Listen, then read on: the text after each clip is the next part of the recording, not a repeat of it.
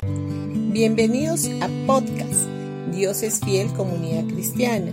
Los invitamos a escuchar el mensaje de hoy. Hola familia, hoy día martes 30 de enero del 2024.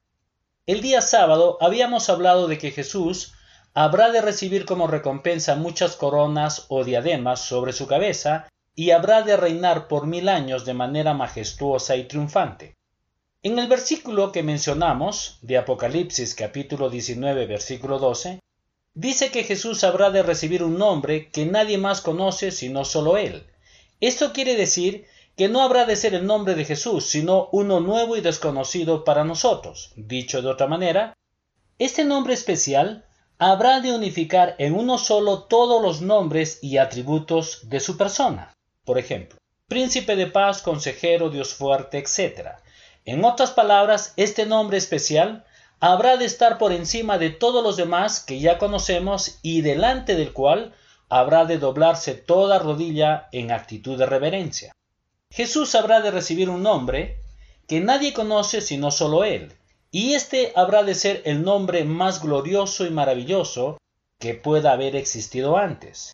Nadie conoce ahora este nombre, pero todos los seres humanos, sin excepción alguna, habrán de inclinarse delante de él. Como dije antes, este nombre nuevo de Jesús habrá de unificar todos sus otros nombres o atributos en uno solo y tendrá un significado eterno. En Filipenses capítulo 2 versículo del 9 al 10 dice, por lo cual Dios también le exaltó hasta lo sumo y le dio un nombre que es sobre todo nombre, para que en el nombre de Jesús se doble toda rodilla de los que están en los cielos, en la tierra y debajo de la tierra todos nosotros los creyentes sabemos que el nombre de Jesús es el nombre sobre todo nombre, ¿verdad? Esto es naturalmente correcto y este es el máximo nombre que conocemos y que podemos utilizarlo en este tiempo y en la actualidad. Pero Jesús habrá de recibir en el futuro un nombre mayor todavía. En la nueva traducción de Ginebra lo dice literalmente así. Es por eso que Dios lo levantó incomparablemente alto y le dio el nombre como título honorífico, el cual es más importante que cualquier otro nombre. Y como Jesús lleva este nombre, todos los que están en el cielo, en la tierra y debajo de la tierra, se arrodillarán una vez ante ese nombre. Este es un nombre que nosotros todavía no conocemos. Ahora con esto no quiero que me malentiendan. Es correcto decir que el nombre de Jesús es el nombre sobre todo nombre y es absolutamente correcto.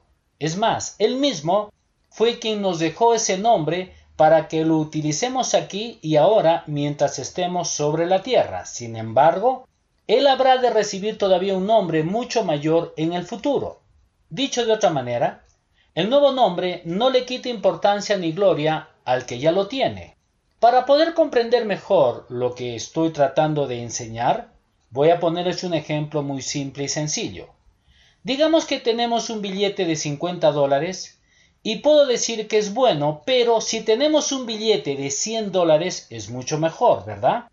Porque tengo el mismo contenido pero dos veces. Y así podríamos compararlo porque tendríamos un doble valor.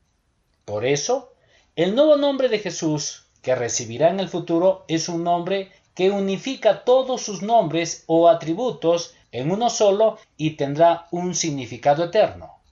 Y este nombre, él solo lo conoce. Esto es algo realmente maravilloso que ni siquiera nos podemos llegar a imaginar. Bendiciones con todos ustedes y que tengan un gran día.